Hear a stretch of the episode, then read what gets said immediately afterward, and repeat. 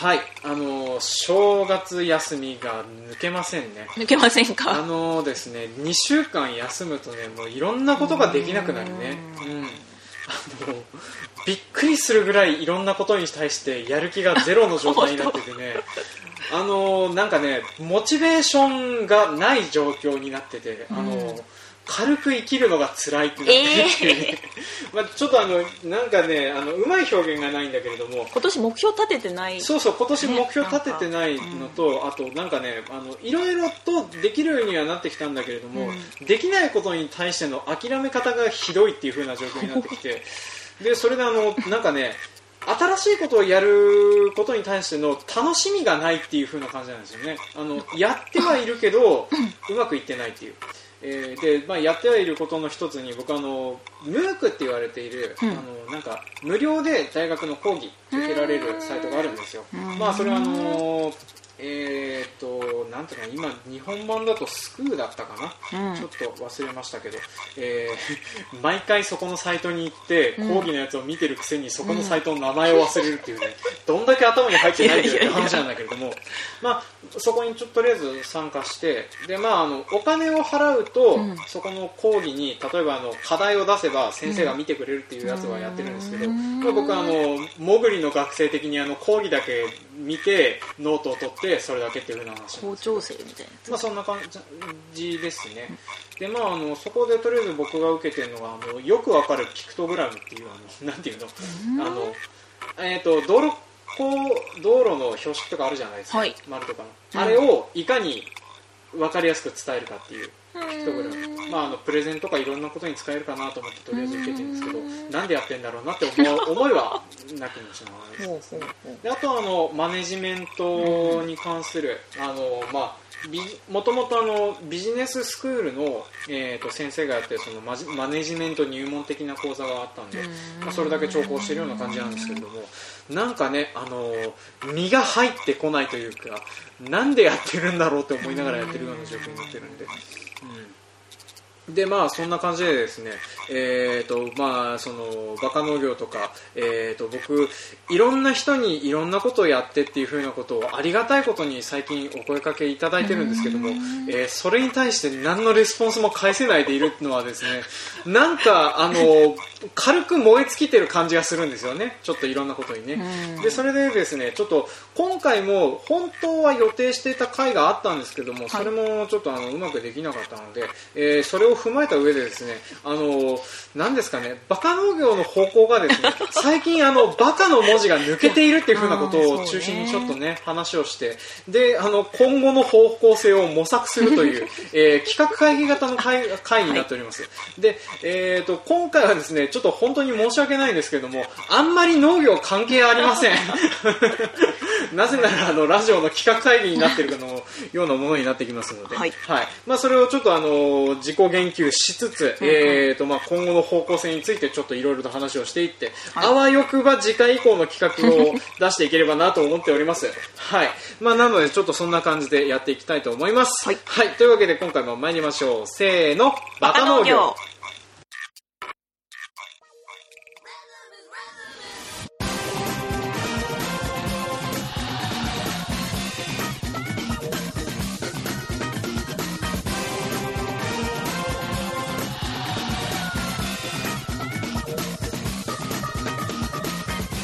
はい、この番組は北海道の中心部、札幌市のちょっと東側にある江別市から青年農業者がお送りする不真面目系農業トーク番組です。お相手を務めさせていただくのは、ジョンと、はペンナですい、よろしくお願いします。お願いしますはいやっぱり落ち着かない。落ち着かないねねまあそれであのちょっと前前週に引き続きぎっちゃんお休みでございます。なぜなら同じ日に収録をしているからです。ね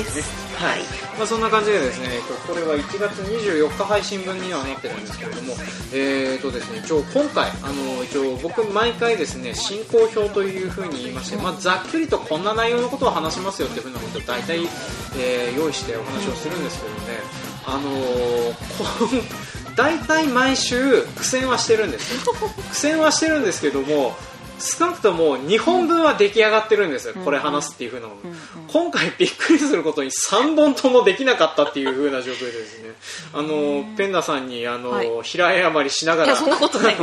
の急遽思いついたことを思いついたってことはできそうなことをやってたりはしてたんですけれども、まあそれでですねちょっとあのまあその僕がその正月ボケが治ってなくて、えーとまあ、あの例年おなじみの冬季うつ状態に入っているというふうなのがありまして、えーそれでですねちょっとあのお付き合いがなくなっている状況なので、まあ、これ今回やろうと思ってたことに関してできなかった理由と、あとどうすればちょっといいのかというふうな話をちょっとやっていこうかなと思います。はい。で、えー、と本日本来予定してた収録内容なんですけども、えーとですね、これは前週の終わりぐらいに話してた、えー市場価格の推理をし調べるっていう市場価格ハイアンドローという風な回を予定しておりました。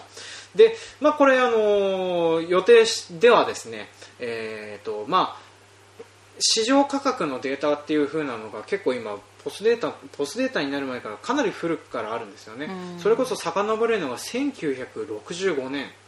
一番古いのでね。そこからあの2014年まで、えーの野菜の、えー、と消費動向というか、まあ、へー。1年にどのぐらいの金額使えたかっていう風なのをやってたんですよ、で、えーそれをですね主要野菜じゃないな指定野菜と言われている野菜がございます。はいペンダさん指定野菜。14品目あります。え言うの？はい。白菜？白菜あります。キャベツ？はい。トマト？はいピーマンはい。ナスはい。大根。はい。うーん。人参？あー人参入ってます。じゃがいも。はい。うん。じゃがいもも出たような気がするけど。あそっか。らレタス。はい。レタス。はい。ブロッコリー？ブロッコリー入ってないですね。あ入ってない。はい。まあ、そんな感じであとないのが、うん。ナスネギね。玉ねぎ。うんうん。里里芋がなぜか入ってるんですよね。里芋、まあ、それらあと大根とか入ってますね、うんうん。えーそれらを含めた、えーとまあ、消費量が多くてあの国民生活にとって重要な野菜と言われている指定野菜というふうなものが14品目あるんですけど、ちょっと僕この14品目について、えー調べてみようかなって思ったんです、うん。思ったんですけれども、えーとですね、単年度のデータはあるんですよ。はい。はい、単年度のデータあるんですけど、うん。類年のデータがなくてですねー。ちょっと1年1年データをコピーしてこれをやるのかっていう風になってるとちょっと心が折れてしまいまして、えー結局挫折してやっておりません。そうですか。でねあのでもこれあのざっくりと調べた感じなんですけど、うん。そのなんですかね、えー、と極年ごとによってその極端にない年は高くなるとかっていうのはあるんですけれども、はいなんかその例えば65年と、うん。例えばバブル期、えーと88年から大体91年ぐらい、うんうん。あとあのサブプライムローンとかその辺の、うん。なデフレになってるよっていう風な時期のデータとか見比べたんですけど野菜の値段ってそんなに変わってないってことがざちょっと出てきましてね。すごく古いデータだとやっぱそれ当時の物価に応じて値段は下がるんですけれども、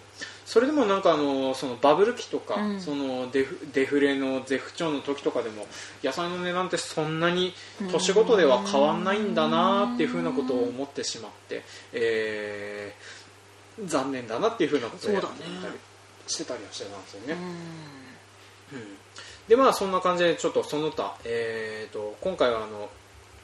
あとあの用語解説コーナーみたいなのもやろうと思ってたんですけども、はい。まあ、それがですねあの、まあ、概算金とか、えー緑下駄木下駄っていうふうに言われているものとかあと鳴らし対策っていうふうなものについて話そうかなって思ったんです、うんうん。なんですけれども、えー、とこの鳴らし対策とか下駄に関してですね、うん。えー、とおそらく今年かそこらでほぼ状況が変わってしまうというか、そもそもなくなっちゃうぞっていう風なものの話になっちゃうので数年以内に無意味なものと化すものについて話してもなーっていう風な気がするのとあとなんか昔やった気がするっていう風な気がしてたので、えーまあ、ちょっと今回はあのあのやってる最中にあのテンションがなくなってしまって心が折れてしまいまして、えー調べておりません、はい、でそと最後あの畑作物の収益モデルっていうかあのなんですかね直売をしない野菜ってどういう風に流れてるのっていう風なことをやってみようかなとも思ったんですけどもこれも昔やった気がするっていうそしてあと、話が膨らませられるほどそもそも僕が麦を担当していないという風になりましてですね。まあ、とりあえずあの今回予定してたものに関してはちょっともう、えー、とこんな内容を話しますよっていう風にって前々から調べてたデータやら何やらを見返して、うん。えー今日ちょっとまとめてた段階で、うん。なんかもうこれは話せねえなっていうふうなことでちょっとね、うん、あなってしまうお蔵入りになってしまいましたと、うんでまあそんな感じでですねあの、まあ、ここ最近ちょっとやってみて思うんですけれども、うん。あの何ですかね僕結構意識の低いような状態であの聞けるようなラジオを目指してやってるつもりなんですけど 最近意識高いことしか言ってないんじゃないだろうかというふうなねあのそっかちょっとそこからだったら意識低くても聞けるようなラジオを目指してたんですね。そうなんですね。はい。あのまあだからあのバカがついてるはずだったんですけどね。はいっていうふうなのをねペンダさんに聞いてもらう回になってるらしいんですけどね。はい。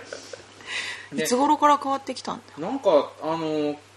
いや当初の頃からそういう意識でやってたんですけれども、当低い意初の頃から結局のところ真面目なんですよ、はい。不真面目系と言いつつ。真面目系と言いつつ結局真面目なことをやってしまってるんで、なんかもうちょっとふざけたことができないかということでちょっと今回はうん。今までの没案をちょっと振り返ってみつつ、えー、とここからあの何ですかね不真面目な方向に持っていくにはどうしたらいいのかという話をちょっとやっていこうかと思います、はい。でですねちょっと今まで出ててこれはあの皆さんや聞いてないだろうっていう風なところから話していくと,、うん。えー、とまず一つ、はい。えースローライフと農業を両立するにはどうしたらいいのか問題っていう。うん。ん。これちょっと頑張ればできそうなんですけれども、は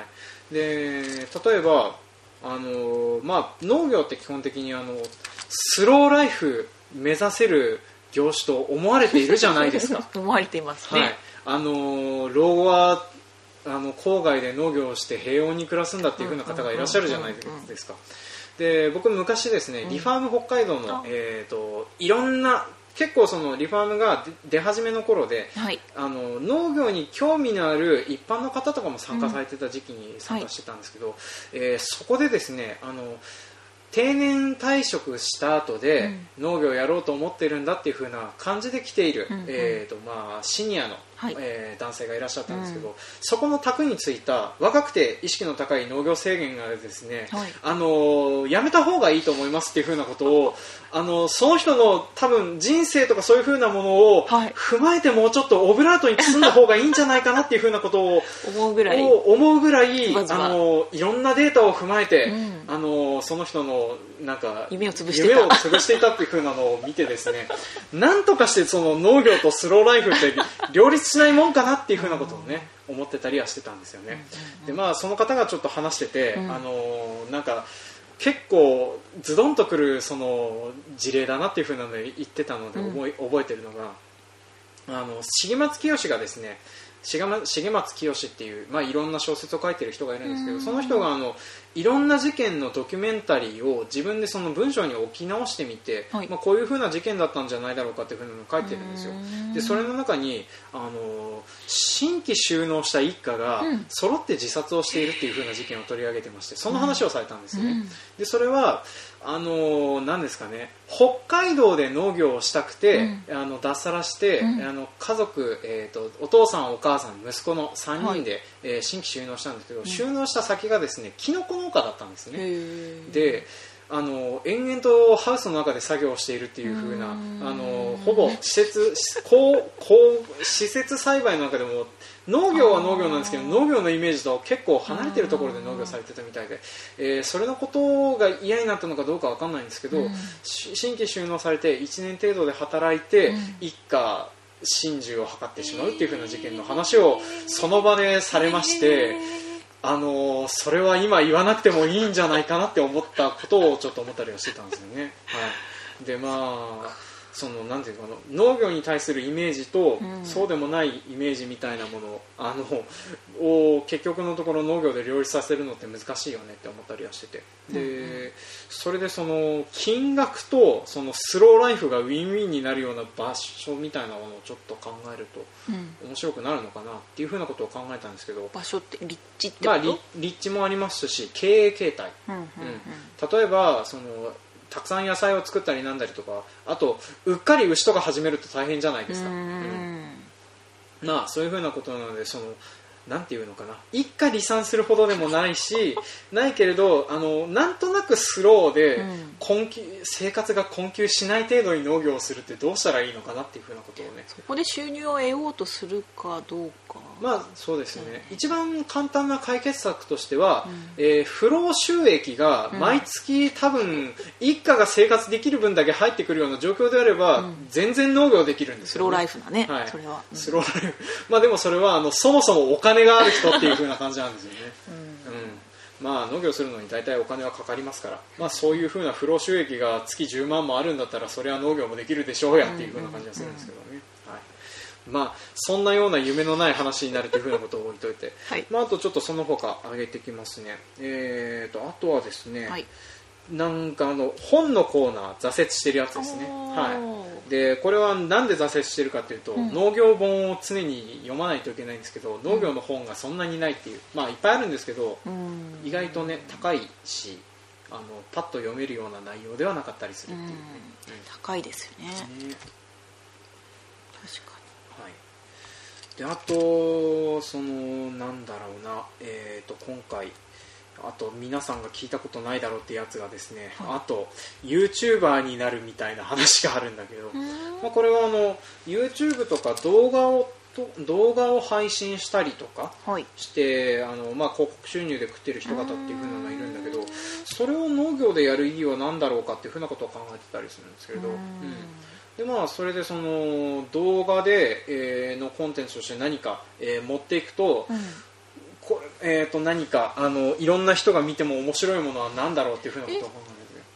広告収入が入るってどういうこと？ああれはですね YouTube って確か10万ビューだったかな、うん。10万とか1万とかちょっとその辺忘れましたけど、うん。ある程度一定以上の、えーうん視聴数を獲得すると、うん。は入った段階かどうかは分かんないですけど、うん。その分だけちょっと,、えー、とお金が入るんですよ広告収入が、はい。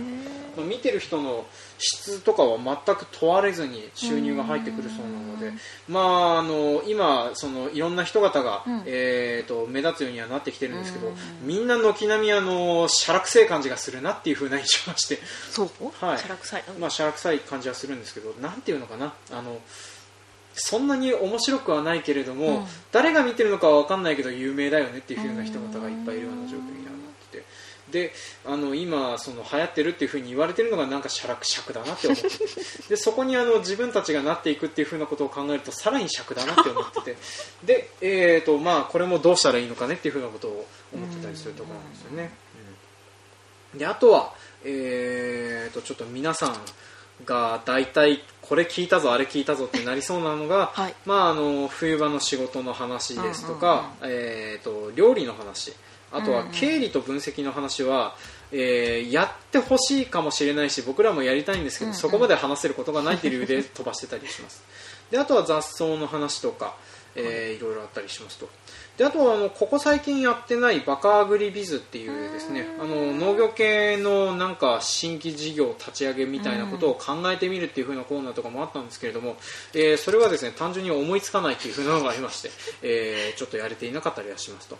であとはあのなんだろう思いつくぐらいだったら自分でやってるよねってことで、うん。あの投稿を募集するのも難しいよねっていう風な形にはなってますと。まあ、あとはそのそんな感じでね、うん。えーとまあ、大体没案としてこんな感じにはなってるんですけども、うん。えーでここからちょっと没案紹介ももういいだけいろいろ話をしちゃったので、はい。ちょっとここからあの企画会議としてかというかあのこここから方向性を 何ですかね。なんかこう何ができるだろうかっていうふうなことをちょっと話をしていきたいんですけれども意外とあのそのこういうふうに配信をしていって、はい。えー思ってたのが、うん。今のところあの僕らが楽しいっていうふうなのとあとちょっと楽しいと思って聞いてくれる人の中からあの何ですかね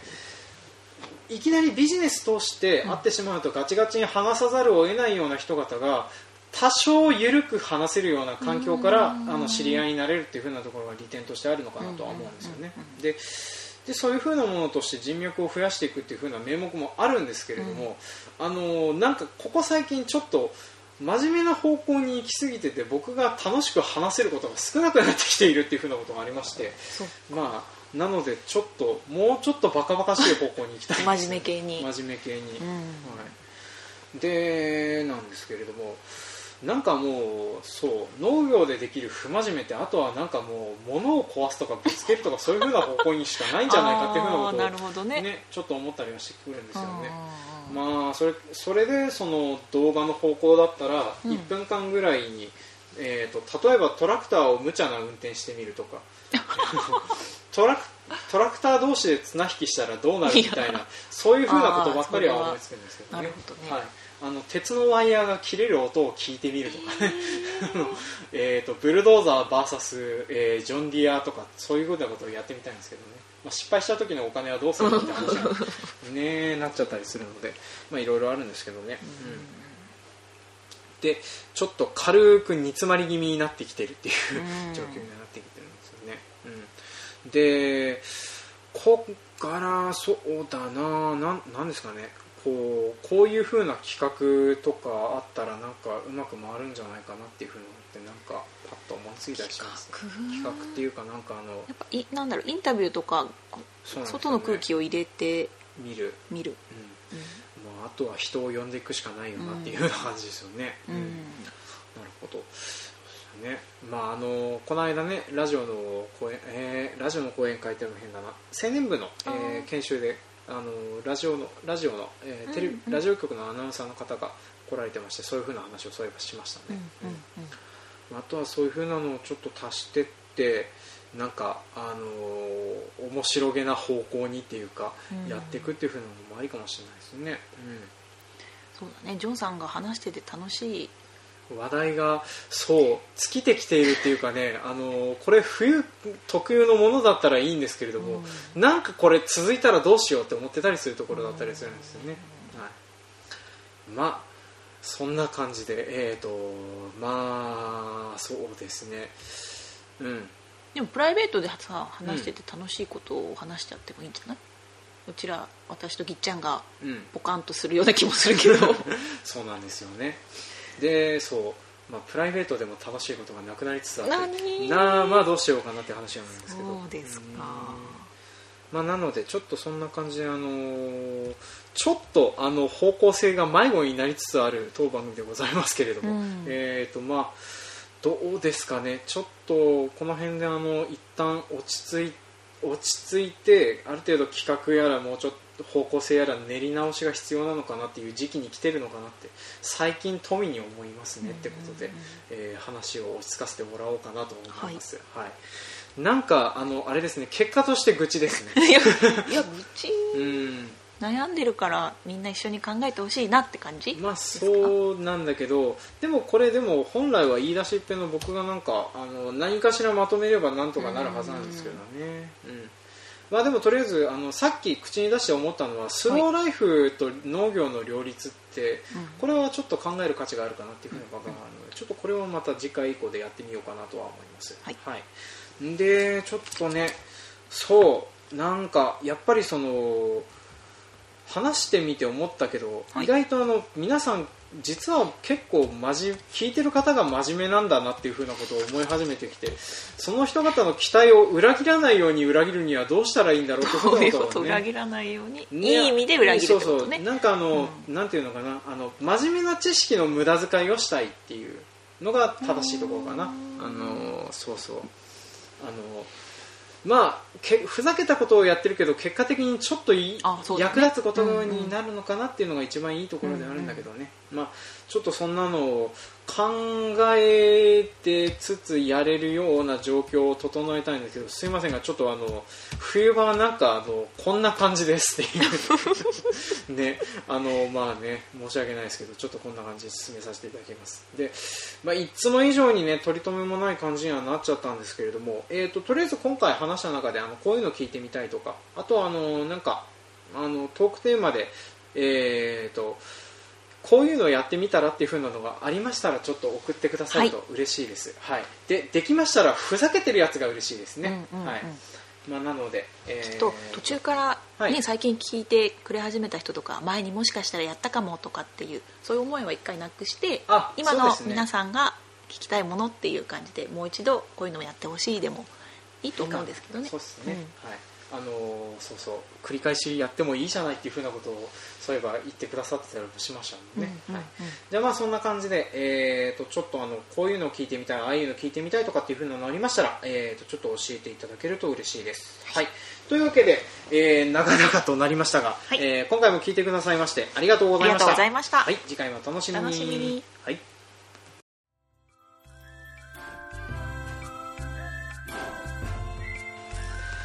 はい、今回も聞いてくださいましてありがとうございましたありがとうございますはい、当番組では感想、コメントを募集しております。メールアドレス、バカ農業 .gmail.com までメールをいただくか、Facebook ページ、ブログ、Twitter などでもコメントを募集しております。えー、とりあえずいただいたコメントは大体紹介しきったと思います。うんうんえーとですね、またこうやってあの紹介してないコメントがあると非常に申し訳ないなとは思うんですけれども、そういえばあのいつもコメントをくださる方からコメントをいただいていて読み上げてないような気がする。あらちょっと待ってくださいね、はい今調べます。はいはい。